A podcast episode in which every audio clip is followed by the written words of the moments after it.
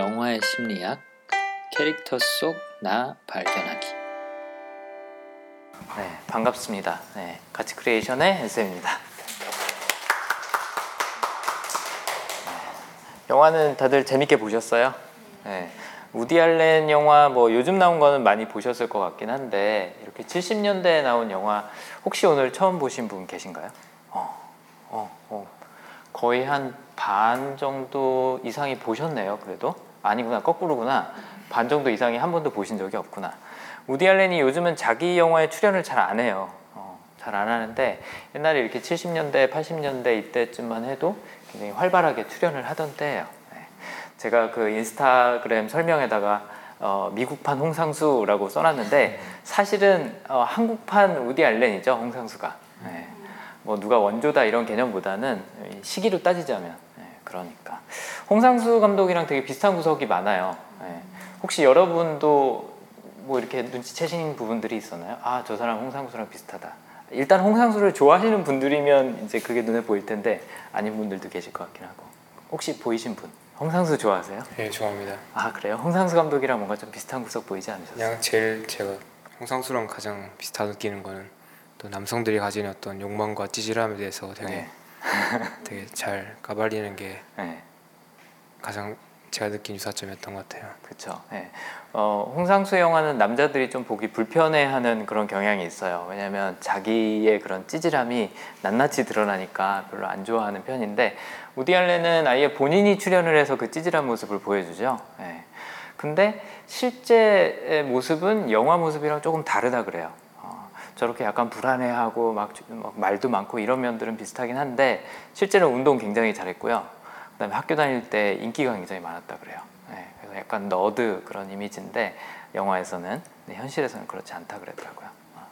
아무튼 홍상수 감독이랑 굉장히 비슷한 구석이 많고 그걸 여러분들한테 설명을 드리면 이제 우디 앨런이라는 감독이 좀 더 이해가 잘 되실 것 같아요. 어, 일단은 굉장히 저예산으로 여- 영화를 찍어요. 예. 어, 뭐 할리우드에서 찍는 영화들이 뭐 몇백만 불 수준이 아니라 뭐 그 이상으로 뭐 몇백억 불 뭐 이런 수준으로 영화를 찍을 때 이 사람은 그거의 천분의 일 정도 되는 예산으로 영화를 찍어요. 그다음에 홍상수 감독도 거의 1년에 한 번씩 어, 작품을 내죠. 예, 우디 알렌도 1969년부터 지금까지 1981년 한 해만 빼놓고 1년마다 영화를 냈다 그래요. 어, 그래서 본인이 찍은 영화는 절대로 다시 보지 않는다 그래요. 한 번 찍고 그 다음에 잊어버리고 다음 영화 또 찍고 또 찍고 이렇게 작업을 한다 그러더라고요. 자기 영화에 대한 그런 뭐 특별한 자부심이나 욕심 이런 것도 없고 뭐 이걸로 영생을 누리겠다 나는 유명한 아티스트가 되겠다 이런 것도 없대요. 자기는 영화 찍는 과정이 재밌고 또 거기서 어 뭐라 그럴까 영화 찍은 그 과정 자체가 자신한테의 결과물이지 영화가 필름으로 나오고 극장에서 상영하고 이거는 그냥 어떻게 보면은 어 자연스러운 그냥 그 과정의 마지막 정도로만 보고 있다 그래요. 그다음에 즉흥적으로 애드립 하는 거 굉장히 좋아하고요. 그다음에 타이프라이터로만 대본을 쓴대요. 네, 컴퓨터가 없대요. 그래서 완전 아날로그예요. 홍상수 영화도 항상 보면은 처음에 이렇게 영화 시작하거나 아니면 크레딧 올라가거나 할 때 손으로 쓴 글씨 나오잖아요. 그런 것처럼 우디 앨런도 굉장히 아날로그적인 측면이 있습니다. 그래서 이 사람한테 이메일을 보내면 본인이 받는 게 아니라 이제 그 사무실에서 받아서 전달을 해준대요. 그다음에 또 영화 배우들한테도 섭외 요청을 할 때 본인이 정성스럽게 손편지를 쓴대요. 손편지를 써서 출연 요청을 한다 그러더라고요. 근데 굉장히 유명한 배우들하고 어, 많이 찍었죠. 여기 나온 다이앤 키튼 같은 경우에도 당시에 완전 최고가를 찍고 있던 명배우인데 어, 뭐 물론 개인적으로도 이제 우디 앨런하고 뭐 그런 썸 타는 관계였기도 했지만 어, 유명한 배우임에도 불구하고 우디 앨런 영화는 그 당시부터 약간 배우들이 어, 돈을 안 받아도 좋으니까 출연시켜 달라랄 정도로 약간 그런 인지도 높은 음, 그런 감독이었어요. 홍상수 감독도 어, 배우들이 와서 출연시켜 달라 그래죠. 아, 개런티 없이 노개런티로 하고 하는데 우디 앨런 감독도 어, 배우들한테 주연 배우든 아니든 똑같이 어, 임- 뭐라 그래야지 임금을 지급을 한다 그래요. 출연료를. 그러니까 유명한 배우든 아니든 상관없이 그냥 내 프로젝트에 참가하는 사람은 그냥 다 똑같이 임금 받고 똑같이 노력하고 그걸로 땡. 어. 홍상수도 뭐 노게런티는 물론이고 뭐 배우들이 뭐 돈을 모아서 한다든지 뭐 이런 경우도 있고 하니까 그래서 그런 점에서도 굉장히 비슷한 감독입니다. 뭐 여러 가지 디테일들이 있지만 중요한 거는 이 감독도 홍상수 감독하고 비슷하게 어, 영화라는 것 자체를 굉장히 즐기는 사람이고 현실을 영상 속으로 끌어오는 사람이고 또 자기 얘기를 집어넣는 사람이고 홍상수 영화에서도 감독이 감독이 주인공인 경우가 많잖아요. 여기서는 항상 주인공은 작가예요. 네, 작가고 우디 앨런 본인입니다. 네. 작가 얘기를 조금 더 하자면 이 영화 1977년에 어, 처음 개봉하고 나서 아카데미 시상식에서 각본상 어, 본인이 쓴 각본상 받았고요, 감독상 받았고요, 그 다음에 다이앤 키튼 여우주연상 네, 받았었어요. 어, 그다음에 본인도 남우주연상 후보로 올랐었는데 어, 수상은 못했다 그래요. 어, 워낙 이제 여러 가지로 상을 받으니까 아마 남우주연상은 안 줬던 것 같아요. 대부분의 사람들이 뽑기로는 우디 앨런의 대표작이라고 얘기를 합니다. 얘기를 하는데 가장 최근에 2011년에 예, 미드나잇 인 파리로 각본상을 받았다 그래요. 예, 아카데미에서. 근데 그거 말고도 후보에 오른 게 16번이나 있다 그래요. 그래서 각본상 후보로 오른 사람 중에서는 가장 많은 어, 후보에 올랐던 게 우디 앨런이라고 그래요.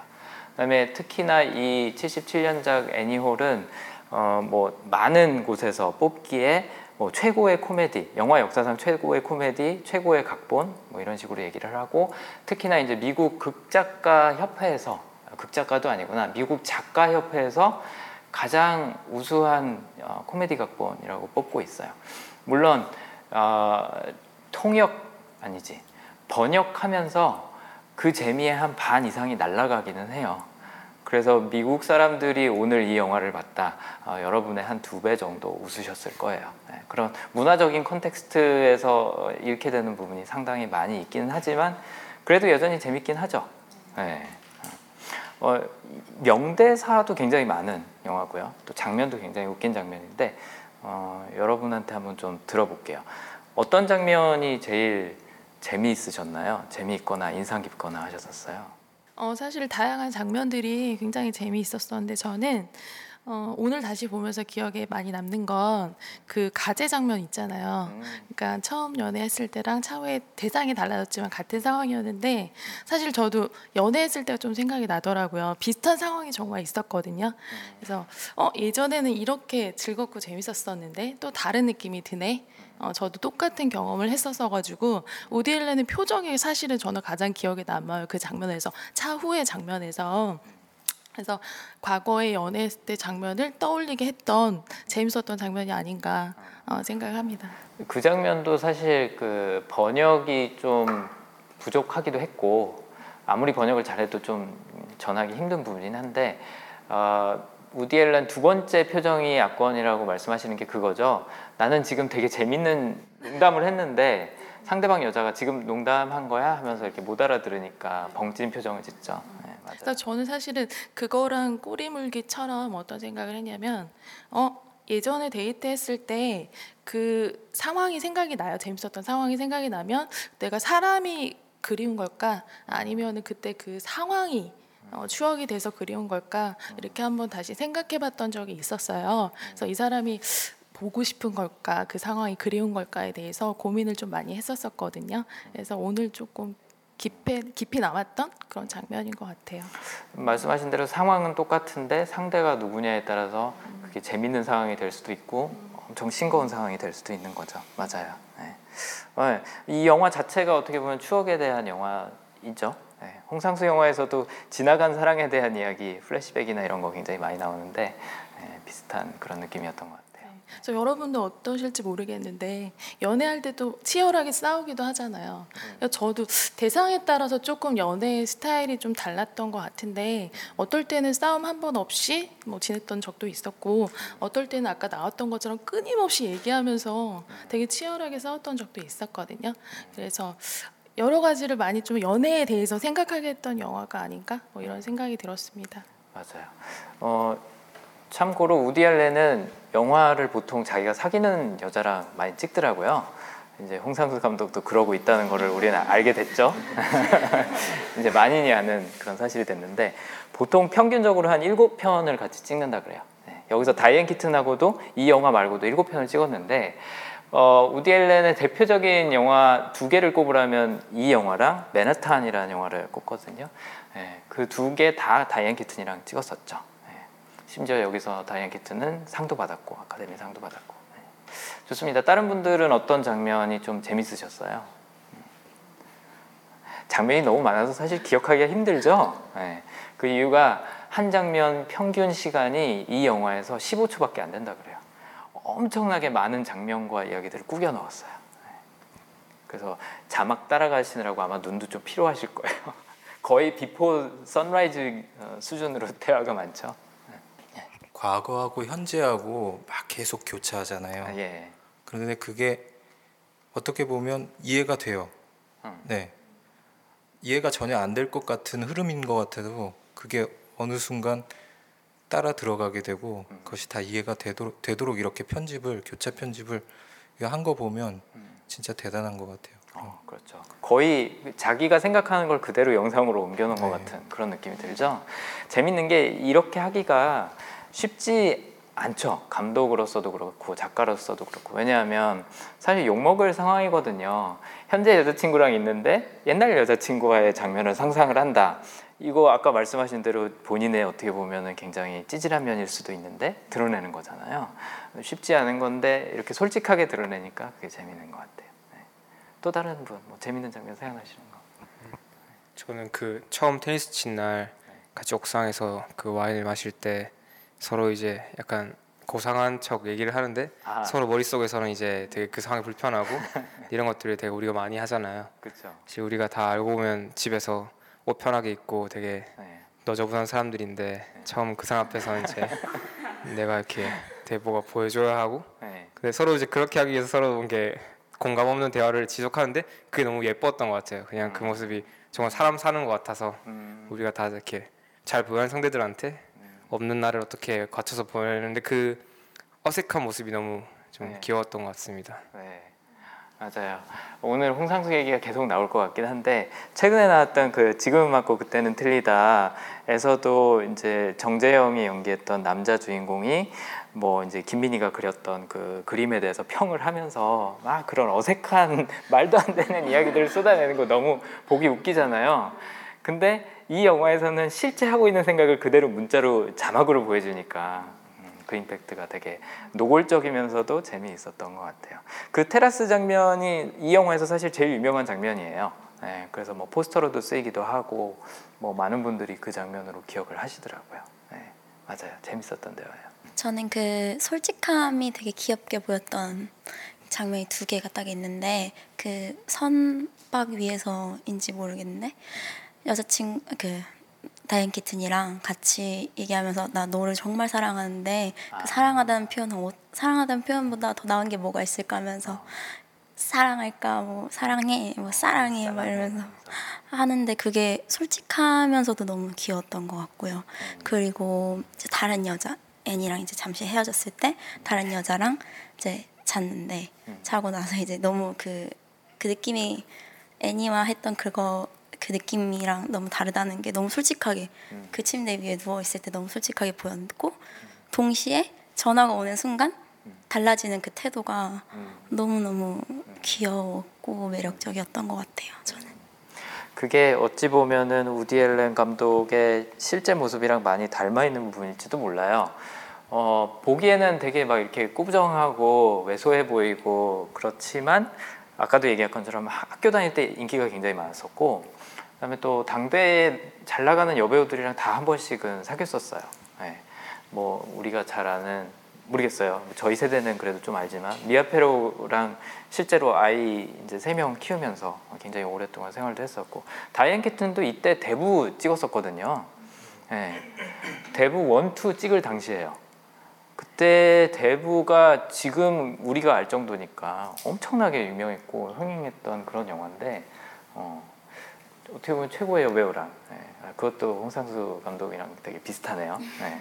최고의 여배우랑 어, 그렇게 어, 인기가 있었던 걸 보면은 나름의 그런 귀여운 면이나 매력적인 면이 굉장히 많은 음, 사람인 것 같다는 느낌이 들더라고요. 좋습니다. 뭐 혹시 또 다른 재밌는 장면 뭐 나눠주실 분 계신가요? 아 저는요 그 뭐냐 그 저는 지금 우디 알렌 영화를 지금 처음 봤거든요. 아 정말요? 네. 오. 저는 우디 알렌 영화를 거의 안 거의 별로 안 좋아하는. 아, 아 그럼 혹시 네, 홍상수 영화도 별로 안 좋아하시는? 네, 이- 이분이랑 저는 다른 것 같아요. 그러니까 저는 별로 이렇게 그 너무 막 깊이 있게 들어가고 음. 뭔가 막 생각을 더 많이 하게 하는 부분에 대해서는 아니 또 그런 다른 장르도 있는데 우디 알렌 감독 자- 작품은 지금 처음 봤거든요. 근데 좀 독특했었던 게 관객하고 이야기를 해요. 어 그렇죠. 예, 관객하고 이야기를 하고 지나간 사람 붙잡고, 예, 막 자기 실토를 자기 막 자기 지금 막 지금 당한 상황들을 네. 막 얘기하고 거기에 대한 문제를 해결점을 찾으려고 하는 그 모습이 음. 좀 다른 영화하고 음. 좀 틀린 점이다, 다른 점이다. 네. 그걸 좀 느꼈거든요. 네. 그래서 원래 이렇게 그 원래 그런가요? 그 우디 알렌 감독 영화 네. 스타일이요? 다른 영화에서도 그런데 요즘 나오는 영화에서는 잘 안 그래요. 요즘 나오는 영화는 일단 본인이 출연을 안 하고 그다음에 이런 가벼운 코미디보다는 좀 더 무겁고 때로는 우울한 주제들도 많이 나오죠. 근데 이 당시에 만들던 영화, 7, 80년대에 만들던 영화에서는 뭐 거의 그냥 공식처럼 네, 나오던 그런 겁니다. 네. 그래서 화면 밖으로 나와서 관객들하고 이야기를 하고, 하기도 하고 마찬가지로 지나가던 사람들하고 갑자기 역할을 벗어나서 그렇게 대화를 하기도 하죠. 본인이 이제 이 영화에서 썼던 한 그 라인처럼 현실하고 상상하고 전혀 구별이 안 가요. 이게 허구인지 현실인지 영화 속인지 영화 밖인지 이런 것들이 거의 구분이 안 가는 상태에서 네, 영화가 진행이 됩니다. 좋습니다. 뭐 재밌는 요소들이 굉장히 많은 영화인데 어, 재밌는 건또 하나 말씀을 드리자면 이렇게 영화 많이 찍고 재밌는 영화도 많이 어, 쓰고 했었는데 이 사람이 영화로 번 돈이 그렇게 크지가 않아요. 그것도 어쩌면 홍상수랑 비슷할지도 모르겠는데 영화가 잘 된 게 그렇게 많지 않은 거죠. 뭐 매년 찍어내는데 당연히 그 중에 괜찮은 것도 있고 아닌 것도 있겠지만 어, 그래서 실제로 뉴욕에 샀던 부동산 거래 차익에서 얻은 수익이 여태까지 영화를 찍고 번 수익보다 훨씬 더 컸다. 예, 비교할 수 없을 정도로 컸다라고 하더라고요. 음. 그래서 어, 이 작품은 뭐 우디 앨런의 대표작으로 남았고 또 흥행도 하긴 했지만 네, 그런 감독입니다. 네.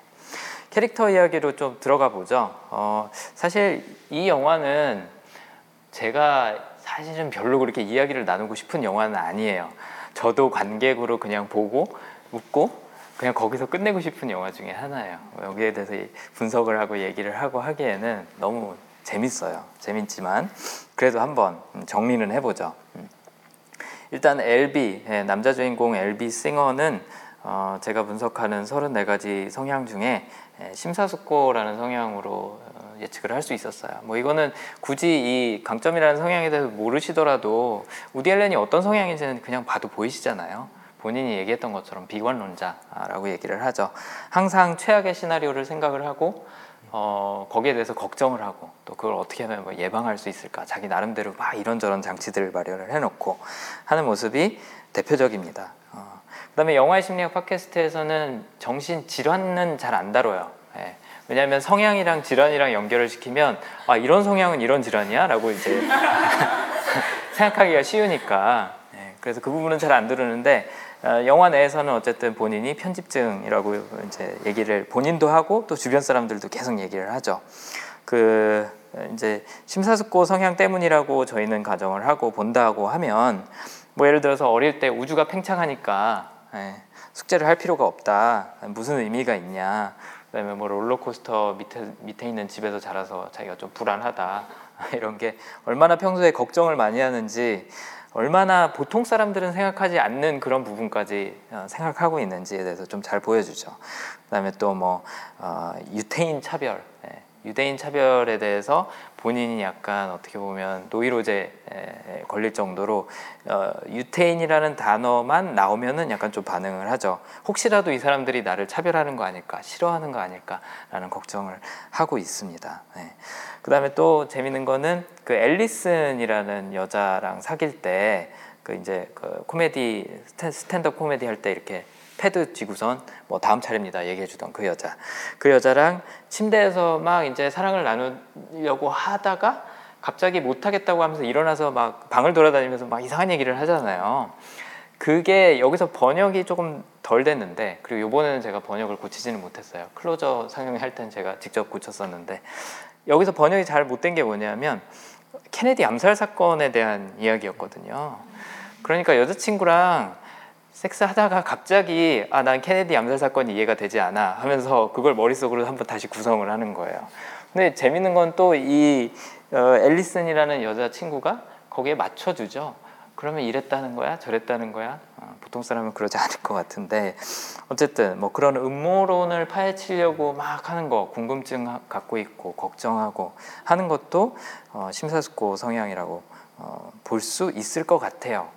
이 어떻게 보면 어떤 성향이든지 너무 강해지면 그게 이제 장애가 되고 그 다음 단계인 뭐 질환이 되고 이렇게 하는 건데 심사숙고 성향 같은 경우에는 걱정이 많다, 아, 너무 많은 것들을 한꺼번에 어, 미리 생각하려고 한다라는 부분이 좀 공통점이라고 볼 수 있기는 해요. 음. 그래서 그런 뭐 반유대주의에 대한 걱정, 뭐 케네디 암살 사건에 대한 걱정, 우주 팽창에 대한 걱정, 뭐 여러 가지가 있고 또 하나는 그 영화관에 이제 다이앤 키튼이랑 여기서는 애니로 나오죠.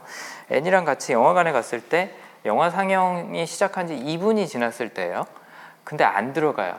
다른 사람한테 이제 피해가 될까봐 어, 그게 걱정이 되는 거죠. 어, 그걸 상상만 해도 굉장히 스트레스 받는 거예요. 그러니까 심사숙고 성향 갖고 있는 사람들은 현실에서 일어나지 않은 일이라고 해도 내가 예상할 수 있는 위험이나 아니면 문제라고 하면 거기에 대해서 지금 현재로 다시 와서 그 걱정을 하는 거죠. 그러니까 2분 늦었고 자기는 아직 들어가지 않았지만 상영관에 늦게 들어갔을 때 사람들이 어떻게 반응할지 그게 이제 걱정이 되는 거예요. 그런 것처럼 어, 걱정하는 게 또 하나가 있었죠. 영화에서 되게 웃긴 장면 중에 하나인데 어, 그냥 우리 미리 키스하자. 어, 오늘 밤 내내 언제 키스할지 그 긴장감 때문에 소화도 안 되고 밥도 못 먹고 그러지 말고 미리 키스하자. 이런 부분도 어, 미리 걱정하는 심사숙고의 성향이라고 볼 수가 있어요. 네. 예를 들어서 이제 뭐 현재에 굉장히 집중하고 있는 뭐 적응 성향을 갖고 있는 사람이다. 뭐 행동 성향을 갖고 있는 사람이다. 지난번에 저희가 제주도 가서 분석했던 펀치 드렁크 러브의 여주인공 같은 경우에는 그냥 생각나는 대로 행동으로 옮기는 스타일이거든요. 그래서 굉장히 즉흥적으로 보일 수 있는데 이 영화에서 우디 앨런이 맡았던 이 엘비 싱어라는 역할은 다른 의미에서 굉장히 좀 즉흥적으로 보여요. 예. 미리 걱정하고 있는 거를 빨리 해소를 하려고 어, 말도 하고 행동도 하고 하는 거죠. 그래서 예, 소화가 잘 될 거야. 아, 그러니까 키스 빨리 하고 해치워버리자. 뭐 이런 얘기도 하죠. 음. 그래서 이런 걱정을 많이 한다는 거, 예, 이런 부분이 엘비 싱어의 특징적인 부분이라고 할 수 있을 것 같습니다. 그 다음에 여주인공 애니, 어, 애니라는 이름이 제가 인스타에도 올리기도 했지만 애니 홀이라는 영화 제목이자 여주인공의 이름이 실제 다이앤 키튼의 이름과 어, 별명을 합친 거예요. 애니라는 게 이제 다이앤 키튼의 별명이고 홀이 실제 어, 다이앤 키튼의 성이라고 그래요. 키튼이 아니라 홀이 이제 실제 성이죠. 그래서 애니 홀은 어, 사실은 다이앤 키튼입니다. 예. 그래서 애니는 어떤 성향으로 분석할 수 있냐? 어, 제가 보기에는 긍정이 아닐까 싶었어요. 예. 긍정 캐릭터들 그동안 분석했던 여주인공 중에서 꽤 나왔어요. 보니까 남자 주인, 아, 남자 감독들이 좋아하는 그 성향이 몇 가지가 있는 것 같아요. 이렇게 판타지로 어, 쓰고 싶은 하나는 행동. 그러니까 굉장히 즉흥적으로 행동하는 굉장히 자유로운 자유로운 영혼 음, 그런 스타일 좋아하는 것 같고 또 하나는 긍정. 뭐 내가 뭐라고 하든지 받아주고 웃어주고 같이 따라주고 이런 여성을 좀 원하는 것 같더라고요. 굉장히 자주 나와요. 근데 여기서도 애니는 아, 그런 성향으로 나옵니다. 어, 이 영화에서 다이앤 키튼이 했던 그런 말투 혹은 표정, 제스처 이런 것들이 이 당시에 굉장히 유행했다 그래요. 그러니까 우리가 공효진 씨를 공블리라고 부르잖아요. 공효진 하면 생각나는 게 막 lovely한 그런 모습이잖아요. 1970년대 당시에는 다이앤 키튼이 그런 캐릭터였다 그래요. 이 영화를 보고 사람들이 다이앤 키튼이 너무 사랑스럽다고 어, 생각을 했다고 합니다. 약간 말로 제대로 표현을 못해서 이렇게 쩔쩔 매는 모습이라든지 뭐 이렇게 웃어 넘기는 모습, 뭐 이런 제스처들 이런 것들이 어, 너무 사랑스럽다고 사람들이 좋아했다 그래고 또 하나는 영화에 나오는 다이앤 키튼 패션 혹시 마음에 드셨나요? 어, 지금 이제 사, 네, 넥타이 네, 여잔데 남자가 면은 큰 넥타이도 메고 셔츠도 하고 베스트도 하고 그랬죠. 벌써 40년 지났는데 보통 패션이 뭐 한 20년 어, 30년마다 한 번 돈다 그러는데 만약에 20년 주기라고 치면 이제 두 번 돌아서 40년이 또 왔나 봐요. 저 패션 요즘이랑 비슷한 구석 꽤 많죠. 다 다이앤 키튼 옷이라 그래요. 어, 본인 직접 옷 갖고 왔대요. 어. 홍상수 영화에서도 배우들이 자기 옷 갖고 오거든요. 맞아. 어, 그거랑 비슷하더라고요. 예산을 이제 저예산으로 잡고 가다 보니까 뭐 따로 costume 구매 안 하고 그냥 알아서 갖고 오라라고 하는데 요 패션이 엄청나게 유행, 유행을 했었다 그래요 당시에. 예. 그래서 옷차림도 그렇고 캐릭터도 그렇고 굉장히 lovely한 예, 그런 캐릭터로 나오는데 어, 잘 웃어요. 예. 우디 앨런의 모든 농담에 웃어주죠 거의. 예. 어, 저런 이제 농담하기 좋아하는 사람 입장에서는 얼마나 사랑스럽겠어요. 자기 농담에 웃어주는데. 그래서 모든 농담에 웃어주고 뭐 아 뭐 어쩌고 저쩌고 하고 이렇게 놀리면서도 그러면서도 다 받아주죠. 예. 그러니까 별로 그렇게 심각하게 생각하거나 살지 않는 스타일인 거예요. 어. 그래서 좋은 일이 생기면 엄청 기뻐하고 나쁜 일이 생겨도 아이 뭐 그럴 수도 있지. 아, 뭐 이- 이것도 나름 괜찮은 경험 아니겠어? 이런 식으로 이제 생각을 하고 넘어가는 그런 스타일인 거죠. 어 그래서 뭐 자기가 만났던 옛날 남자들을 이제 플래시백으로 찾아가죠. 회상으로 찾아갈 때도 그 외에 되게 느글거리는 배우 하나 있었잖아요. 내 가슴에 당신의 발을 대어줘. 뭐 이런 식으로 했던 그걸 보면서도 아 그게 뭐, 뭐 어때? 좀 이해해줘. 나 당시 어렸잖아 라고 변명을 하죠 그랬더니 우디 앨런이 작년이었잖아 라고 얘기를 하는데 뭐 이런 부분도 그냥 좋게 생각하고 넘어가려는 긍정의 대표적인 모습이라고 볼 수가 있어요 예. 그리고 실제로 긍정 성향 갖고 있는 사람들은 기억력이 별로 안 좋아요 어, 그냥 그냥 좋게 좋게 생각하고 넘겼기 때문에 뭐 심사숙고 성향 갖고 있는 사람처럼 이렇게 곱씹고 오랫동안 기억하고 막 가슴에 담아두고 이런 거 별로 없습니다. 예. 예, 그 이- 이분들도 약간 좀 현재를 예, 즐기, 즐기는 분들이고 어, 아까 얘기한 것처럼 잘 웃고 어, 그 다음에 또뭐 어, 상대방하고 잘 맞춰주는 편이에요. 어쩌면 그래서 우디 앨런이랑 잘 지냈을지도 몰라요. 실생활에서도 그렇고 영화 속에서도 그렇고 굉장히 까다롭잖아요, 우디 앨런. 예, 영화 속에서 엘비 싱어도 그 성향을 똑같이 반영을 했는데 뭐 이래도 오케이, 저래도 오케이. 아, 뭐 그 정도는 내가 봐줄 수 있지, 맞춰줄 수 있지. 그래서 어, 차 태워준다고 테니스 코트에서 나와서 차 태워준다고 얘기했을 때도 어디를 가요라고 이제 엘비가 물으니까 애니는 어, 나는 시내로 들어간다라고 얘기를 하죠. 어, 나는 교회로 가는데 하니까 어, 나도 교회로 가요. 이런 거. 어. 그래, 뭐 시내 가야 되긴 하는데 뭐 오늘 안 가면 어때? 어, 약간 이런 식으로 어, 편하게 생각을 하는 모습도 이것도 긍정 성향입니다. 그다음에 이제 결정적으로 긍정 성향을 보여주는 장면은 아까 말씀하셨던 그 에, 장면 직후에 어, 물론 이제 가제 그 상황도 좀 긍정 성향이 드러나죠. 지금 가제 때문에 쩔쩔매고 있는 이 사람의 모습이 너무 웃겨서 사진으로 담아야겠다. 뭐 이런 것도 긍정이지만 그 직후에 어, 그 세이디였나요? 조지였나요? 어쨌든 자기가 아는 어떤 친척이 돌아가신 얘기를 하는데 마치 그걸 어떤 웃긴 에피소드가 있었던 것처럼 그렇게 농담처럼 얘기를 하고 이제 스스로 깨닫죠. 아 맞아 이게 사람이 죽은 얘기였지. 하고선 나중에 오히려 어, 깨닫는 모습을 보입니다. 음. 그래서 이런 부분을 보면 어, 심사숙고 걱정이 많은 어, 앨비와 거의 상반되는 걱정이 거의 없는 애니의 모습이라고 할 수가 있어요. 그래서 이런 대비되는 캐릭터를 갖고 볼 때 어, 느껴지는 재미들이 많이 있죠. 최- 가장 최근에 했던 펀치 드렁크 러브도 그랬었고 어, 그다음에 또 뭐 이터널 선샤인 같은 것도 남녀가 상당히 대비가 많이 되죠.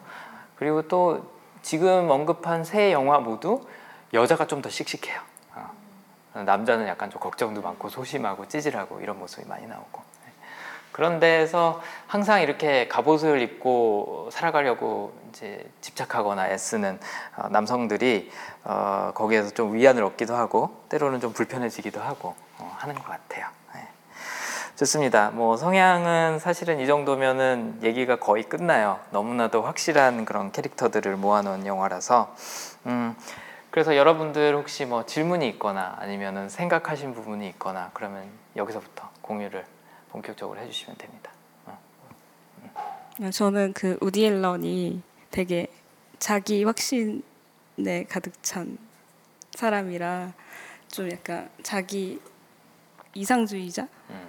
같다라는 생각을 많이 했거든요.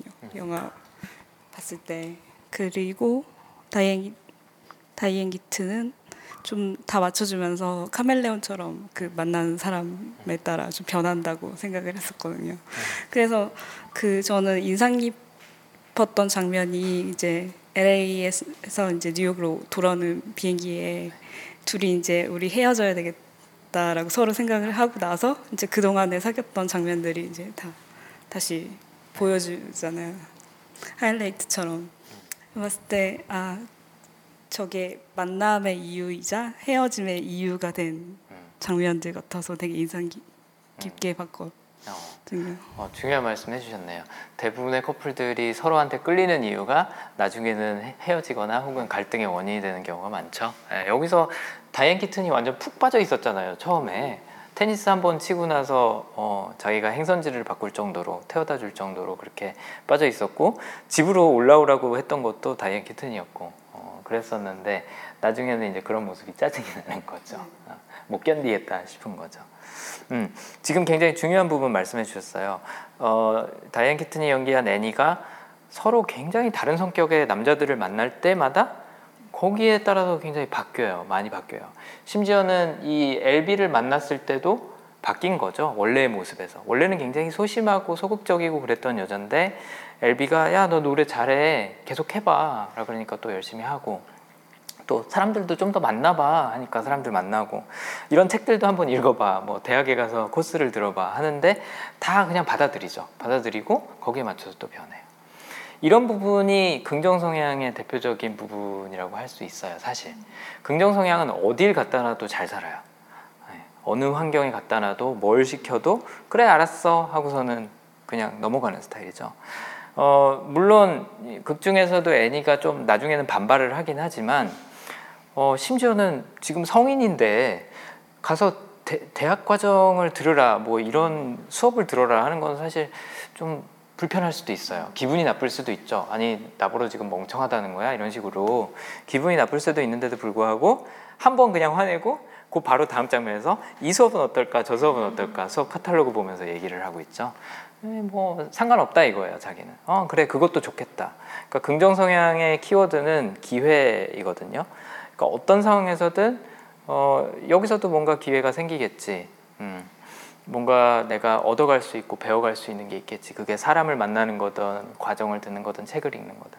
그래서 결국에는 엘비가 이거 한번 해봐라고 했던 것들을 다 수용을 해요. 심지어는 정신과 상담까지도 네, 그런 것도 다 수용을 하는 모습이 긍정 성향이라고 볼 수 있고 마찬가지로 지금 말씀하신 것처럼 다양한 사람을 만났을 때 그 사람이 제시하는 것들, 제안하는 것들을 그대로 받아들이는 거 네, 그런 부분이 긍정 일 것 같다는 생각이 들더라고요, 저도. 음. 영화 내에서 권력이 있어 보이는 가수 한 명이 애니한테 음반 deal을 제공 저기 제안을 하고 그러잖아요. 그 사람 누군지 여러분 혹시 아세요? 이 당시에 사람들이 이 영화를 봤으면 이 영화에 나오는 사람들을 꽤 많이 알아봤을 거예요.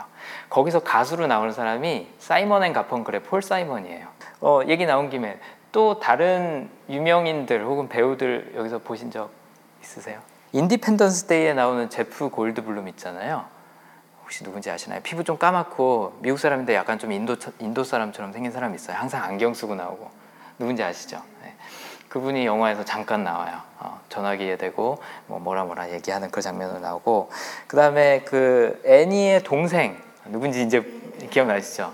그다음에 애니의 동생 남동생 네, 크리스토퍼 워켄도 여기서 이제 남동생으로 굉장히 이 크리스토퍼 워켄 하면 우리가 생각나는 이미지는 그 눈가의 주름 음, 이런 주름살인데 여기서는 굉장히 매끈하게 나오죠. 네, 그 자동차 헤드라이트를 보면 돌진하고 싶다는 캐릭터로 나오는. 네. 그다음에 또 시고니 위버가 이 영화로 데뷔를 했어요. 네, 엘리언에 나왔던 시고니 위버가 영화 후반부에 이제 애니랑 헤어지고 나서 엘비가 새로운 여자친구를 데리고 또 애니는 새로운 남자친구를 데리고 같이 이제 극장에서 만나는 그 장면에서 어, 네, 우디 알렌 옆에 이렇게 크게 서 있던 여자 얼굴은 안 보여요. 근데 그 여자가 시거니 위버예요. 네. 그다음에 또 아 저기 트루만 카포테 코스프레 하는 사람 있네라고 하면서 공원에서 이렇게 지나가는 장면 있는데 실제 트루만 카포트예요. 네.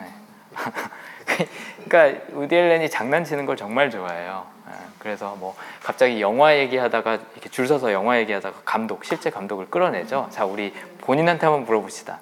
이런 장면도 실제 감독이고 원래는 페데리코 펠리니나 루이스 부뉴엘을 섭외를 하고 싶었었다 그래요 그 당시에 했는데 뭐 거절이 됐나 봐요 그래서 이제 요번에 나온 감독을 섭외를 했습니다 그래서 어, 유명인도 굉장히 많이 나왔고 그런 문화적인 부분에 대한 reference도 많고 하다 보니까 우리가 자막으로는 놓칠 수밖에 없는 것들이 너무 많아요.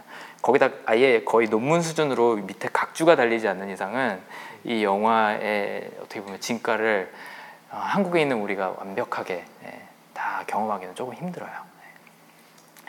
또 다른 부분 뭐 질문이나 아 나 이 부분 이해가 안 갔다.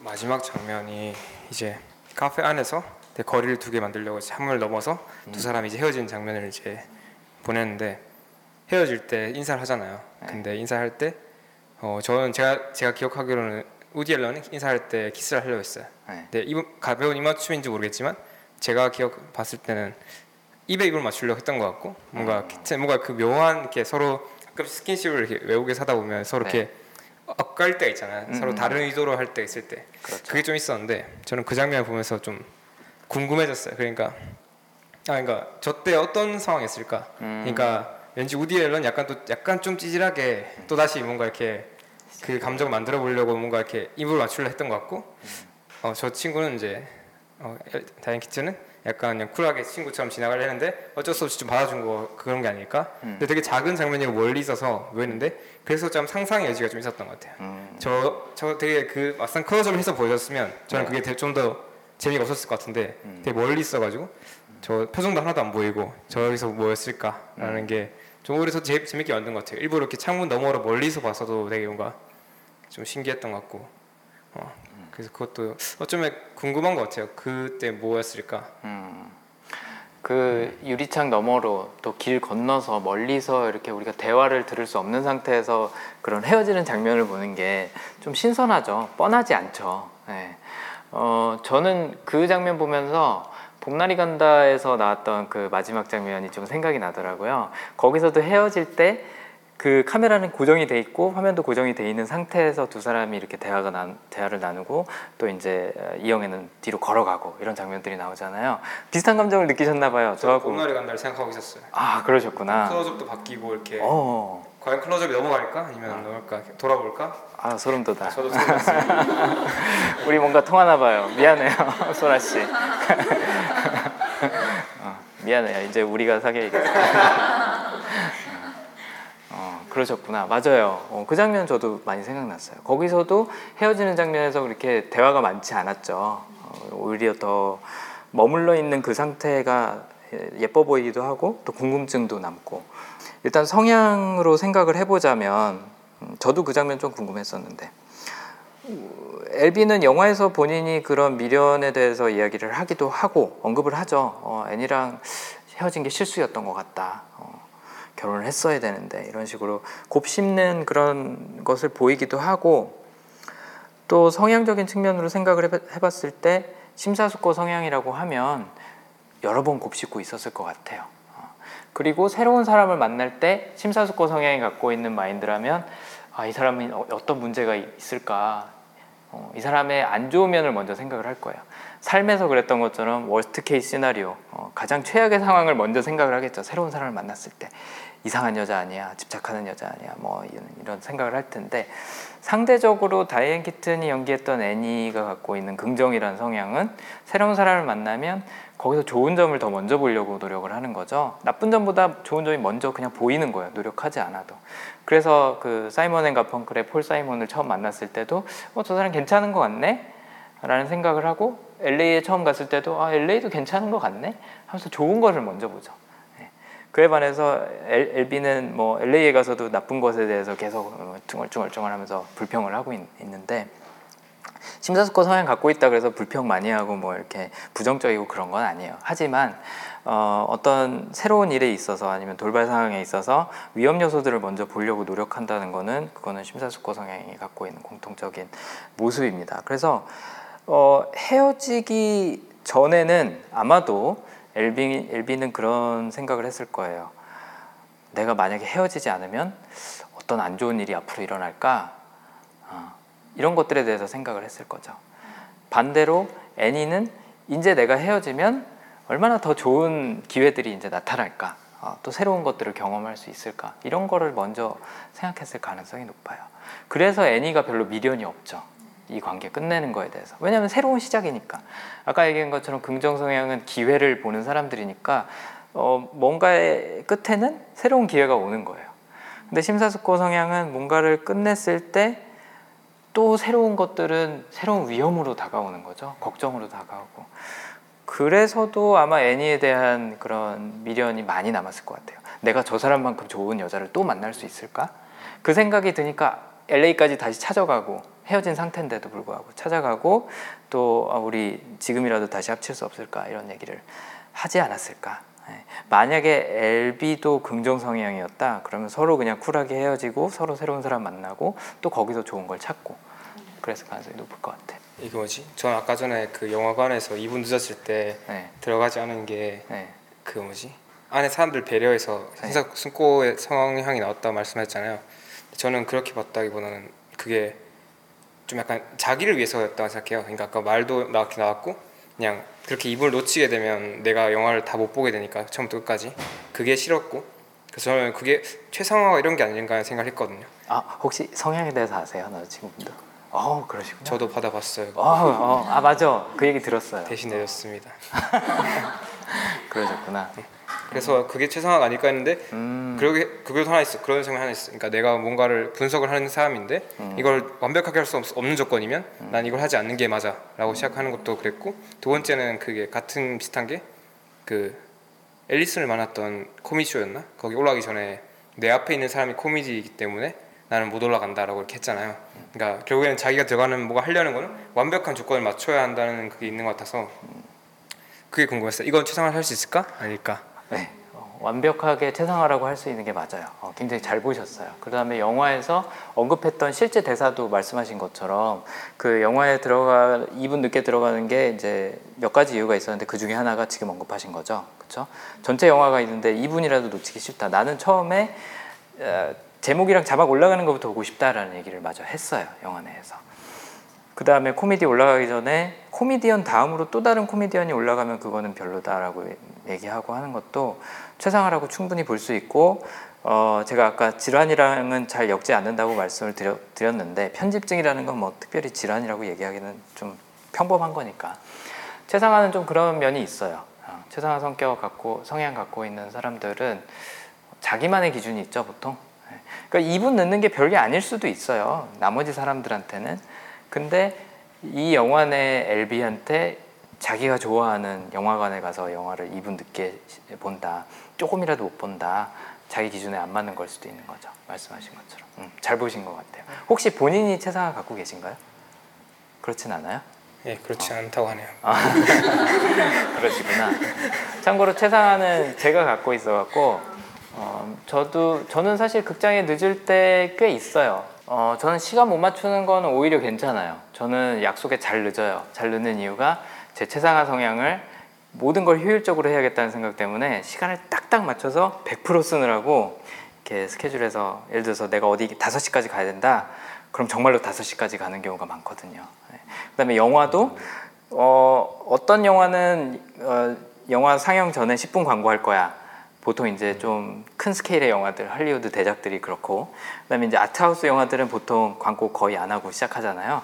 그런 거 계산해갖고 상영 시간 플러스 광고 시간에서 어, 맞춰서 어, 들어가는 스타일이에요. 그래서 이제 뭐 1, 2분 늦는 때는 저는 많은데 그것보다도 아 저는 영화 볼 때 사람들이 뭐 먹는 거 소리 들리는 게 참 싫어요. 어, 그래갖고 보통 좀 늦은 시간에 영화 보러 가는 거 좋아하고 낮 시간에 영화 보러 가는 거 좋아하고 어, 웬만하면 좀 그런 아이들 많이 몰리는 극장은 잘 안 가려고 노력을 해요. 예.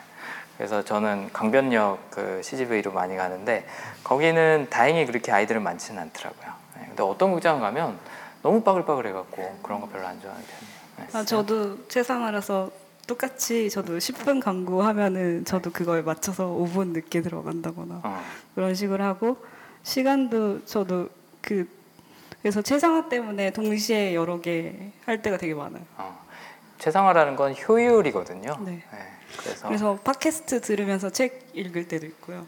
어 그게 돼요? 두 가지 그 두 가지 내용이 들어와요? 아 근데 그래서 팟캐스트는 여러 번 들어요. 어. 아, 같은 거를 여러 번 들어서 들리는 게 여러 번 들었을 때 계속 남는 거를 기억하고 아니면 버려요. 어. 네. 그래서 책도 읽다가 읽다가 뭔가 안 들어온다 싶으면은 그냥 넘겨요. 예전에는 예전에는 마음에 안 들면 처음부터 다시 하고 부수고 다시 했는데 이제는 좀 효율성을 찾아서 안 들어오면 넘기고 뭐 그래요. 네, 최상화 성향을 갖고 있는 사람들이 뭘 이렇게 잘 버려요. 네. 네. 효율적이지 않다 싶으면 그건 버리는 거죠. 네. 최성화가 효율이라고 하셨는데 약간 전 그게 약간 구- 의문이 생겼어요. 네. 왜냐하면 최상화는 오히려 효율과 좀, 좀 거리가 있다고 생각했거든요. 음. 왜냐하면 99%를 100%로 만드는 거잖아요. 네. 그러면 사실 10%를 효율이라는 거는 적은 걸 넣고 많은 걸 내는 건데 10% 50 그러니까 50점을 8점 만드는 거 되게 쉬운데 99점을 100점 만드는 거 되게 힘들잖아요. 그래서 저는 오히려 그 최상화 가지고 있는 사람들은 되게 더 많이 나오지 않은 아웃풋을 위해서 되게 마지막 그걸 완벽하게 만들기 위해서 노력하는 성향이라 생각해서 어쩌면 효율적인 면에서는 비효율이 아닐까라는 생각이 들어서 조금 의문이 들었어요. 그러니까 최상화 성향을 갖고 있는 사람들은 효율을 추구한다라고 생각을 하시면 되는데 그 효율도 본인이 갖고 있는 기준에서의 효율이에요. 제가 한 예를 들어 드릴게요. 아까처럼 5시에 어딘가를 도착해야 된다고 해요. 어, 여기서 지금 버스를 타면은 15분이 걸려서 내가 5분을 늦어요. 어, 내가 택시를 타면은 8분이 걸려서 2분 일찍 도착을 할 수가 있어요.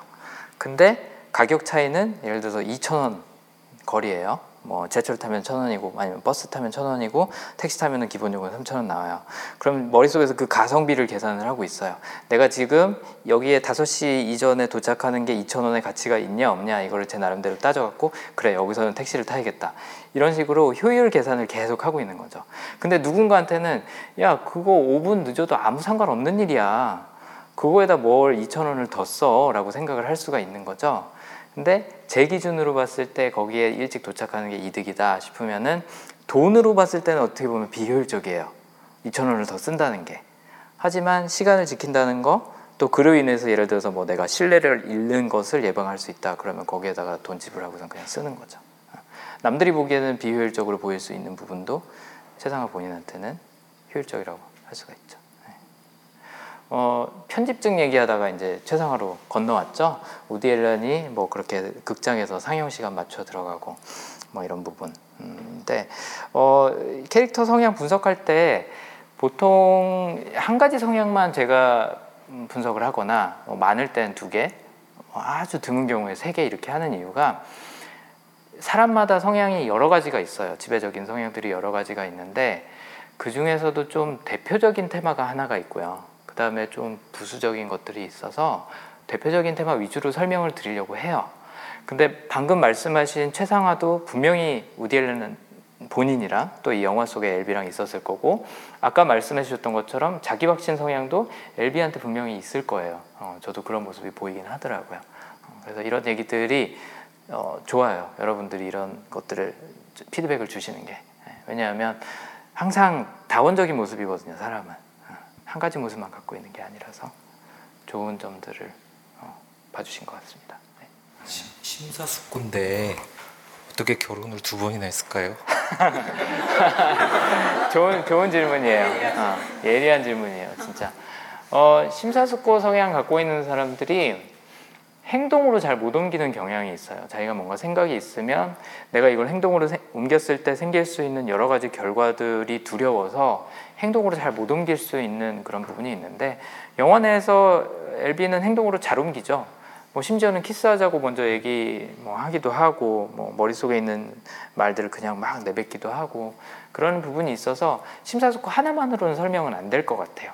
지금 말씀하신 뭐 자기 확신 때문에 그럴 수도 있고 최상화 때문에 그럴 수도 있죠. 뭐 예를 들어서 최상화 때문에 그렇다. 이 여자랑 결혼해 보니까 아니야. 그러면 버려. 네, 그럴 수도 있을 것 같아요. 음. 네, 좀 더 좋은 관계를 네. 계속 추구하는 거니까. 음, 그럴 수도 있고 아니면 자기 확신 성향이 있다. 그럼 내가 생각하기에 이 사람이 맞아 틀려가 다른 데서 어떤 기준 객관적인 기준이 적용이 되는 게 아니라 철저히 내 기준으로 어, 자기 확신은 기준이란 말도 어울리지 않죠. 그냥 내가 생각하는 게 전부예요. 아니다 싶으면은 바로 또 안 할 수도 있고 맞다 싶으면 또 바로 행동으로 옮길 수도 있죠. 자기 확신 갖고 계세요? 아 그러시구나. 네. 그, 그, 참고로 이거는 그냥 이럴 수도 있다지 이런 다는 아니에요. 걱정 안 하셔도 괜찮아요. 네. 어쨌든 예, 심사숙고 하나만으로 설명은 되는 것 같지는 않아요. 네. 대신에 아까 말씀드린 것처럼 관계가 끝났을 때 혹은 끝나갈 때 내가 이 사람만큼 좋은 사람을 만날 수 있을까? 밖에는 다 폭탄만 있는 거 아닌가라는 걱정을 하는 그런 모습이 심사숙고는 맞다고 볼 수 있을 것 같아요. 근데 시작은 상당히 어, 잘하는 것 같죠. 네. 보통 심사숙고가 굉장히 강한 분들은 시작도 잘 못하고 끝내는 것도 잘 못하고 하는 경우가 많아요. 네. 보통 주변에서 이렇게 도움을 줘야 아니면 푸시를 해야 야 이건 이렇게 해야 되지 않겠어? 야, 이- 이럴 시점이 지났잖아 라고 얘기를 해주면 그때서 움직이는 경우가 많은데 영화의 엘비는 그런 종류의 심사숙고는 아니더라고요 굉장히 예리하게 짚어주셨네요 네. 저는 요즘에 알랭드 보통의 아, 신작을 다시 신작과 예전 작들을 다시 읽고 있는데 애니오 알, 그 우디 앨런이 울- 알랭드 보통을 많이 인용을 하잖아요. 네. 그래서 아 그 이번에 신작에도 그 알랭드 보통 신작에도 우리는 그 사랑의 시작을 보통 물어보지만 그 일련의 과정들은 궁금해 그 시작한 뒤의 과정은 궁금해하지 않는다라고 일반적으로 하는데 저는 애니얼 다시 보면서 사랑이 시작되고 그 일련의 과정을 다시 볼 수 있어서 되게 조- 좋았거든요. 그래서 그 알랭드 사랑의 깊이 이런 거에 대해서 좀 그래서 마지막 대사도 그런 의미에서 그 우리가 이런 힘들긴 하고 하지만 달걀이 필요하니까 사랑을 해야 된다 네. 라는 게 되게 좋았던 것 같아요. 맞아요. 명대사들이 정말 많아요. 예. 지금 말씀하신 것도 그렇고 저희 그 500일의 썸머 얘기할 때랑 비슷한 그런 느낌이죠. 500일의 썸머도 그렇고 뭐 이터널 선샤인도 사실은 우리가 끝을 알고 보는 영화인데 다시 시작하는 거. 그 안에 있었던 힘들었던 과정들에 대한 이야기도 하고 이야기면서도 또 희망도 주고 하는 부분이 있죠. 음, 어, 이- 어찌 보면 우리가 알고 있는 많은 종류의 로맨스 혹은 코미디 혹은 로맨스 로맨틱 코미디 영화들이 이 애니 홀을 어떻게 보면 바탕에 깔고 갈 수밖에 없지 않나 그런 생각도 들어요. 네. 로맨틱 코미디 1위 영화로 많이 뽑혀요.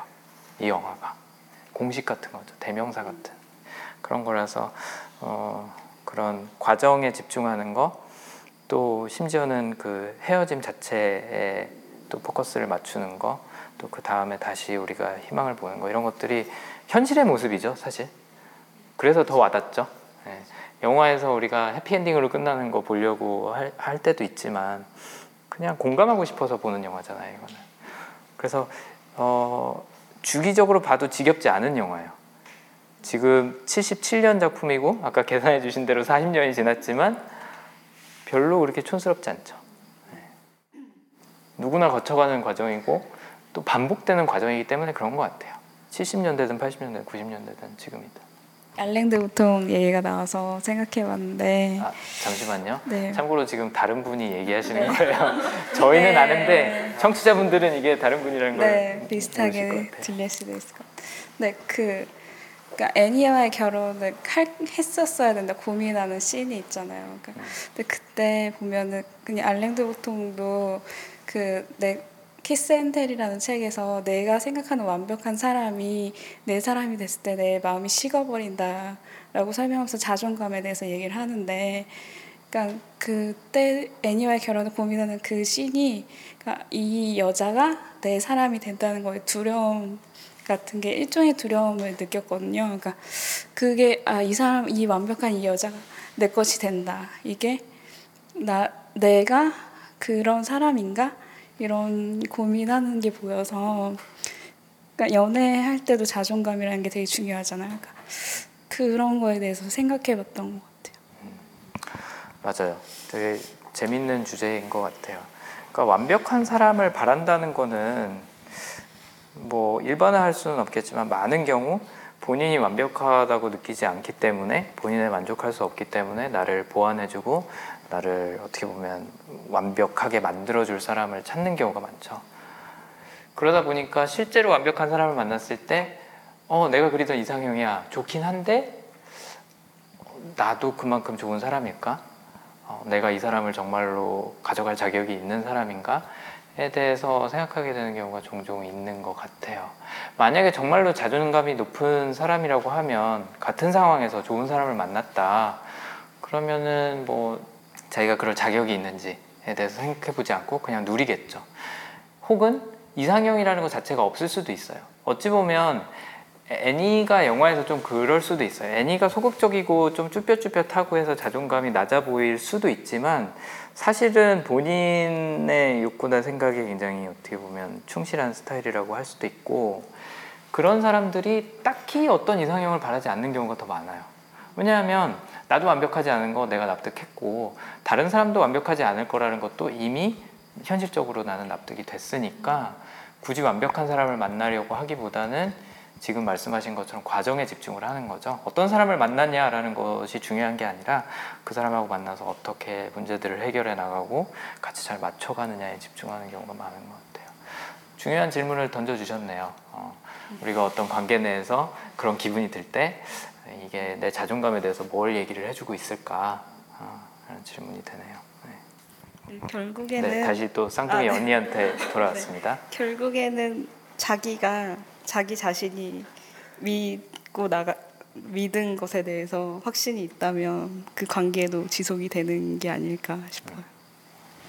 그쵸? 그래서 자기가 자기 자존감과 그러니까 자기 확신이 뭔가 확고하다면 그게 상대가 어떠할지라도 밀고 나가지 않을까 싶어요. 맞아요. 어, 자존감 높은 사람들은 뭐 어떤 상황이든지 어떤 상대든지 그거를 모든 거를 다 수용한다라는 느낌보다는 빨리 회복하는 능력을 보통 갖고 있죠. 네. 아 이게 아니다 싶었을 때 그래 여기서도 내가 뭔가 얻을 게 있을 거야라는 아까 긍정의 성향처럼 그렇게 넘어간다든지 아니면 아 이거 아니야. 아닌 거는 끊어내야지. 끊어내도 그 다음에 또 뭐 괜찮은 게 있을 거야. 어, 라고 생각하는 그런 식의 약간 좀 낙관적인 사고를 갖고 있는 경우가 많은 것 같아요. 그 회복 탄력성이라고 보통 부르죠. 네, 어떤 일이 생겼을 때 그걸 다시 딛고 일어서고 다시 원상태로 돌아오는 능력이 중요한 거지 얼마나 견디냐가 중요한 건 아니거든요. 근데 많은 사람들이 강하다. 뭐 특히나 나는 뭐 강한 정신력을 갖고 있다. 뭐 높은 자존감을 갖고 있다. 이런 거를 오해하는 게 뭐냐면 모든 상황을 견디는 게 강한 거라고 생각을 해요. 근데 보통 그렇지 않죠. 네. 강한 것보다는 얼마나 빨리 회복하느냐, 얼마나 원 상태로 어, 내 힘으로 혹은 뭐 주변의 도움을 얻어서 빨리 돌아올 수 있느냐 이런 것들이 더 중요한 경우가 많죠. 네. 영화 내에서 보면 애니는 굉장히 빨리 돌아와요. 음, 모든 상황에서. 네. 네, 그렇죠. 저는 사실 어, 좀 오래 치- 어, 만났던 남자가 딱그딱그 어, 네, 네, 성향이에요. 엘비. 네, 그래서 마지막에 헤어질 때 그 모습도 약간 아예 같았고 그분이 되게 진짜 딱 저런 스타일인데 또 행동도 이렇게 하고 했는데 그런 모습에 저는 약간 좀 자유분방하고 이런 것 때문에 처음에 이렇게 끌렸는데 아까 말씀하신 것처럼 그 문제로 이제 많이 왜냐면 좀 집착이나 약간 이런 것들 때문에 어긋나는 면들이 좀 많아졌고 근데 저기는 마지막에 좀 아름답게 정리를 해가지고 이게 좀 괜찮았는데 저는 그렇게 좋게 이렇게 되지가 않았어요. 그 전에 우리가 연애했을 때 그때 그게 생각이 나더라고요.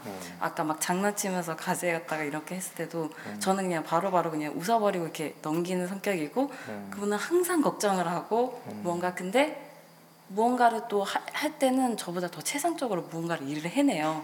근데 평소에는 뭔가 좀 부- 분산스럽고 뭔가 떨기도 많이 하고 막 이렇게 하거든요. 근데 그런 모습 때문에 되게 많이 젖어서 본 것 같아요. 옛날 생각. 그러셨구나. 긍정 성향 갖고 있는 사람들의 특징 중에 하나가 아까 얘기한 것처럼 어, 긍정적인 상황이든 부정적인 상황이든 그래 뭐 어때 하고 넘긴다 그랬잖아요. 그게 어떤 식으로 또 나타나냐면 예를 들어서 뭐 학생이라고 하면 과제를 못했어요. 과제를 못해도 별로 그게 크게 개의치 않아요. 뭐 어때 하고 그냥 넘어가는 거죠. 그러다 보니까 인생을 이렇게 쭉 펼쳐놓고 보면 어, 긍정 갖고 있는 사람들은 자기 노력으로 성공하는 경우보다 운이 좋아서 상황이 잘 맞아서 성공하는 경우가 더 많아요.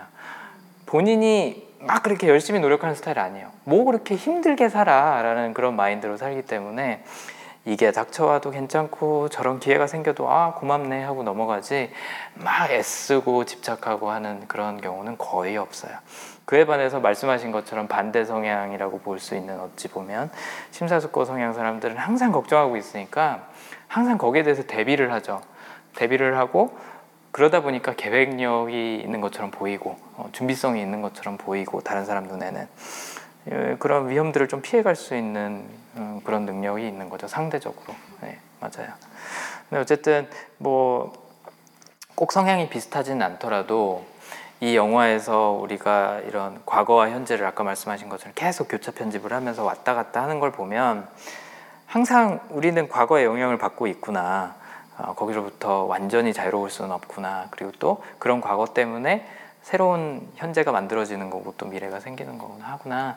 이런 것들을 좀 볼 수 있는 영화라서 좋지 않을까. 그러니까 마냥 과거에 빠지고 젖어 있고 거기서 뭔가 우울해지고 이런 영화는 아니잖아요. 맨 처음에 영화관 앞에서 둘이 얘기하는 모습을 봤을 때는 둘이 별로 사랑하는 것 같지 않는 느낌이 좀 들었었어요. 그러니까 여자 여자 주인공이 남자 주인공이 항상 그런 것처럼 이제 너무 질렸다. 그러니까 막 그런 식으로 이제 느껴졌었는데 그 앞을 이제 막 가면서 어떻게 처음에 사랑을 시작했고 사랑하는 과정을 보면서 너무 예뻐 보이고 행복한 모습을 보면서 누구든 어떤 커플이든 그 끝부분에서는 그렇게 좀 서로 지치고 너무 힘들고 막 질렸어 이렇게 되지만 그 처음에 시작하는 모습은 다 예쁘고 그런 관계가 있는 거잖아요. 그러니까 그런 생각을 좀 하게 됐고 되게 그 둘이 연애하면서 이제 사랑하는 그런 모습들이 너무 예뻤지만 또 결론적으로는 뭐 잘 안 됐고 서로 이제 뭐 남자 쪽에서는 여자를 못 잊고 그러지만 또 여자는 또 다음 연애를 한다거나 뭐 이런 식의 얘기들이 되게 일상적으로 이제 많은 사람들도 그렇게 공감을 하는 부분인 것 같고 그래서 되게 좋게 느껴지기도 하면서 되게 좀 씁쓸하기도 하고 그랬던 것 같아요. 그런데 그 아까 말씀하셨듯이 그런 정말 일상적으로 느낄 수 있는 그런 연애에 공감할 수 있는 부분이 되게 많아서 되게 좋았고 어쨌든 그 처음에 느꼈던 그런 어, 그런 부분들이 다른 우리가 다른 사람들을 봤을 때는 막 싸우고 이런 부분들이 막 왜 저럴까 이렇게 하지만 결국 그 사람들의 연애에서도 처음에는 다 예쁘고 행복했던 부분들이 있지 않았을까 그런 생각을 좀 해봤어요. 만약에 어, 애니가 헤어지자고 하지 않았으면 아마도 이 두 사람은 계속 사귀었을 것 같아요. 그러니까 심사숙고 성향이 갖고 있는 특징 중에 하나가 계속 곱씹는 거라고 말씀을 드렸잖아요. 위험에 대해서도 곱씹지만 또 하나는 이렇게 과거에 있었던 일을 계속 떠올리는 거예요, 본인은. 근데 이게 무슨 효과가 있냐면 방금 말씀해 주신 것처럼 연애하면서 어찌 보면 초심을 잃는 거죠. 초심을 잃게 되는 거죠. 우리가 초반에 얼마나 사랑했고 재미있었고 이거를 잊어버리잖아요. 근데 이렇게 곱씹는 사람들은 그걸 계속 기억을 해요. 그게 연애하면서 혹은 뭐 좋은 관계를 유지하는데 꼭 연애 아니더라도 정말 중요한 부분이죠. 초심을 잃지 않는다는 거. 근데 이 사람들은 그걸 기억을 하고 있어요. 반면에 뭐 긍정 성향 어, 같은 경우에는 그냥 지금 좋으면 좋은 거고 안 좋아도 그냥 그만이고 이런 식으로 생각을 하지 과거에서 좋았던 기억을 막 이렇게 끄집어내 갖고 다시 곱씹고 되뇌이고 하지는 않는 편이 편이거든요. 그래서 만약에 애니가 그 헤어지자는 얘기를 비행기에서 꺼내지 않았다면 계속 곱씹으면서 좀 잘 지낼 수 있지 않았을까. 실제로 엘비가 어, 다시 막 어, 결혼하자고 하고 사귀자고 하고 돌아오잖아요. 계속 그렇게 흘러가지 않았을까 싶어요. 그래서 그렇게 과거를 끄집어내서 다시 한번 이렇게 어, 단물을 어, 빼먹는 거 예, 마치 풍선껌 씹다가 잠시 놔뒀다가 다시 씹으면 단맛 느껴지는 것처럼 음, 사랑도 좀 그래야 될 필요가 있지 않나 저는 오늘 와가지고 제 성향을 되게 확실하게 안 것 같아요. 아, 그래요? 그 긍정 성향이 진짜 저인 것 같은 아, 생각이. 그러시구나. 네, 음. 되게 그, 들어서 음. 네 진짜 저랑 되게 정말 비슷한 얘기들을 정말 많이 해주셔가지고 음. 제 성향을 알고 가게 됐어요. 어, 다행이네요. 음, 맞아요. 음, 성향 비슷한 비슷하신 분들도 어, 많이 얻어가실 테고 아까 말씀하신 것처럼 일반적인 연애 얘기니까 관계 얘기니까 또 얻어가실 수 있는 분들이 다른 부분도 많을 거예요. 어, 저는 이 영화를 한 뭐 1년 1년에 한 번씩은 아니었는데 그래도 한 2, 3년에 한 번씩 주기적으로 봤던 것 같아요. 음, 지금 이제 40년 됐으니까 이 영화 좋아하시는 분들은 40년째 계속 되돌려 보고 계신 분들도 있고 할 텐데 여러분도 이 영화 두 번, 세 번 보시면 보이시는 것들이 굉장히 많을 거예요. 처음에는 이 대사에 압도돼서 잘 안 보여요. 어, 그 다음에 또 홍상수 영화처럼 약간 이 황당한 시츄에이션에 매몰돼 갖고 실제 내용은 조금 캐치를 못하는 경우들도 있는데 어, 가벼운 코미디처럼 보이지만 인생 얘기, 관계에 대한 이야기가 많이 녹아 있어요. 그래서 이 영화도 한번 오늘 보셨으니까 나중에 한 번 더 보시면 좋을 거고 맨하탄이라는 영화도 이 영화만큼 호평을 많이 받았었어요. 그래서 똑같은 다이앤 키튼이 나오니까 또 보셔도 아마 재미 많이 느끼실 수 있을 거예요. 저는 어, 이 영화 전반적으로 관객은 약간 관찰자 입장에서 저 두 사람의 음. 이야기를 보잖아요. 근데 영화 마지막 부분에서 갑자기 제가 우디 앨런이 되는 듯한 느낌이 들었어요. 몰입이 갑자기 많이 되는데 그때가 어디였냐면 그 그동안 애니와 있었던 일들을 이렇게 0.5초 정도 되는 장면들이 계속 이어지. 애니가 노래하는 동안 아, 플래시백이 네, 네, 지나가죠. 네, 맞아요. 네. 거기서부터 약간 우디 앨런이 되는 듯한 느낌을 받았어요. 음, 그래서 자꾸만 곱씹고 있는 그 느낌, 그 심사숙고의 느낌을 느껴서 지금 계속 머리에서 그게 반복 재생되고 있어요. 어. 음, 네. 되게 예쁘죠? 그 장면. 어, 괜- 괜찮아요. 계속 가보시죠. 최근에 했던 데몰리션에서도 그런 회상 장면 나올 때 데몰리션도 회상 장면이 중간 중간에 이렇게 끼어들잖아요. 대화 중에 뭐 운전하는 중에 그때도 되게 예쁘다고 느꼈었는데 어, 이 영화에서 회상 장면도 예쁩니다. 그리고 그 장면 지나갈 때 노래 부르는 거 다 애니홀 아니 애니홀이란다. 어, 다이앤 키튼이 직접 불렀던 노래들이에요. 노래들이고 또 우디 앨런 감독이 재즈를 원래 굉장히 좋아해요. 그래서 영화 내에서 재즈 음악 어, 항상 배경음악으로 나오기도 하고 연주하는 장면도 나오고 또 본인도 지금 몇십 년째 같은 재즈 클럽에서 매주 일요일인가 어, 클라리넷 연주를 한다 그래요. 예. 그래서 재즈 음악 나오면서 이런 회상 장면 지나가고 하는 게 가벼운 코미디처럼 느껴지지만 또 때로는 굉장히 세련된 그런 예술 영화처럼 보일 때가 많죠. 우시는 거예요, 설마? 어, 어 어떻게? 어, 어. 영화 한 번 더 보셔야겠다. 어, 그러셨구나. 좋습니다. 예. 그래서 우디 앨런이라는 감독의 영화들이 요즘도 나오고 있어요. 이분이 지금 삼- 몇, 몇 년생이더라? 36년생인가? 그런데 아직 어 맞죠. 어, 숫자에 강하시네요. 네. 어, 36년생인데 아직도 영화를 만들고 있는데 홍상수 감독도 비슷하게 하지 않을까 싶어요.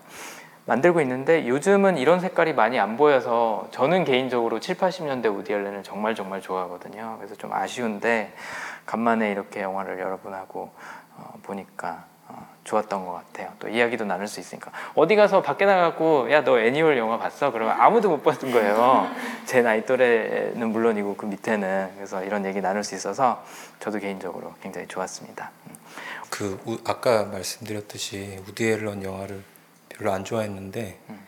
오늘 보면서 한번 다시 찾아봐야 되겠다 그런 생각을 가졌어요. 그러니까 우디 앨런 영화 그러니까 제가 가만히 생각해 보니까 남자의 찌질함이 내 모습을 보는 것 같아가지고. 그래서 기피를 했었었던 것 같아요. 홍상수 영화 감독 그 영화도 그렇고 그랬던 것 같은데 다시금 오늘 이렇게 보면서 어, 그 깊이가 이렇게 드러나는 영화라 영화다 그런 걸 확 느꼈고 한번 다시 찾아봐야 되겠다. 그리고 제가 알기로는 그 미드나잇 인 파리를 네. 계속 그 저기 그 전에는 계속 그 저기 우디 앨런 영화가 거의 배경이 뉴욕이나 거의 미국 배경이었는데 미드나잇 인 파리를 통해서 유럽 배경을 이렇게 맞아요. 영화를 이렇게 전환했다고 그런 이야기를 들었어요. 근데 다시 이렇게 그 옛날 그 배경되었던 그런 영화들을 한번 한번 찾아봐야 되겠다 그런 생각을 가졌습니다. 지금 우디 앨런이 유럽에서 영화를 만들고 있는 이유가 참고로 지금 파리에서 찍고 로마에서 찍고 어디서 찍고 계속 유럽 돌고 있는 이유가 미국에서는 인디 영화들을 만드는 환경이 옛날하고 많이 달라져서 그렇다 그래요. 그 느낌을 다시 찾으려고 유럽으로 갔다 그러더라고요. 그리고 또 유럽 그 이제 정부나 이런 데서 예술계나 이런 데서는 그런 걸 support를 많이 해주는데 우디 앨런이 인터뷰에서 뭐라고 얘기를 하냐면 지금 할리우드는 뭐 거의 돈에 미쳤다. 그래갖고 이런 영화를 미국에서 찍는 게 더 이상 불가능한데 유럽의 도시들에 가면 옛날 뉴욕의 느낌이 나더라. 지금 말씀하신 것처럼 그래서 유럽에서 찍고 있다 그러더라고요. 네. 그래서 요즘 영화도 좋고 옛날 영화도 이렇게 뉴욕 배경으로 보면 또 네, 느낌이 색다를 겁니다. 저는 오늘 처음 와보고 온- 이 영화가 애니어 영화가 그 장면 장면 하나가 너무 소중하더라고요. 그 표현해내는 그런 것들이 놓치고 싶지 않은 유여서 어, 막 보는데 늦게 와서 봤는데 막 빨려 들어가면서 봤어요. 그래서 다시 보면서 더 집중해서 보고 싶어가지고 어, 너무 좋은 시간이었었던 것 같습니다. 네. 어, 저희 뭐 또 다른 색다른 장소에서 또 상영회를 할 거고 또 재밌는 영화들도 많이 볼 건데 어, 그때도 기회 되실 때마다 같이 와주시면 좋을 것 같아요. 저도 여러분 만나서 반갑고 그다음에 제가 인스타 아이디 모르시는 분들은 저한테 나가시기 전에 말씀해 주세요. 저 누구라고 그러면 다음에 오시면 또 기억하겠습니다. 네. 오늘 즐거웠습니다. 감사합니다.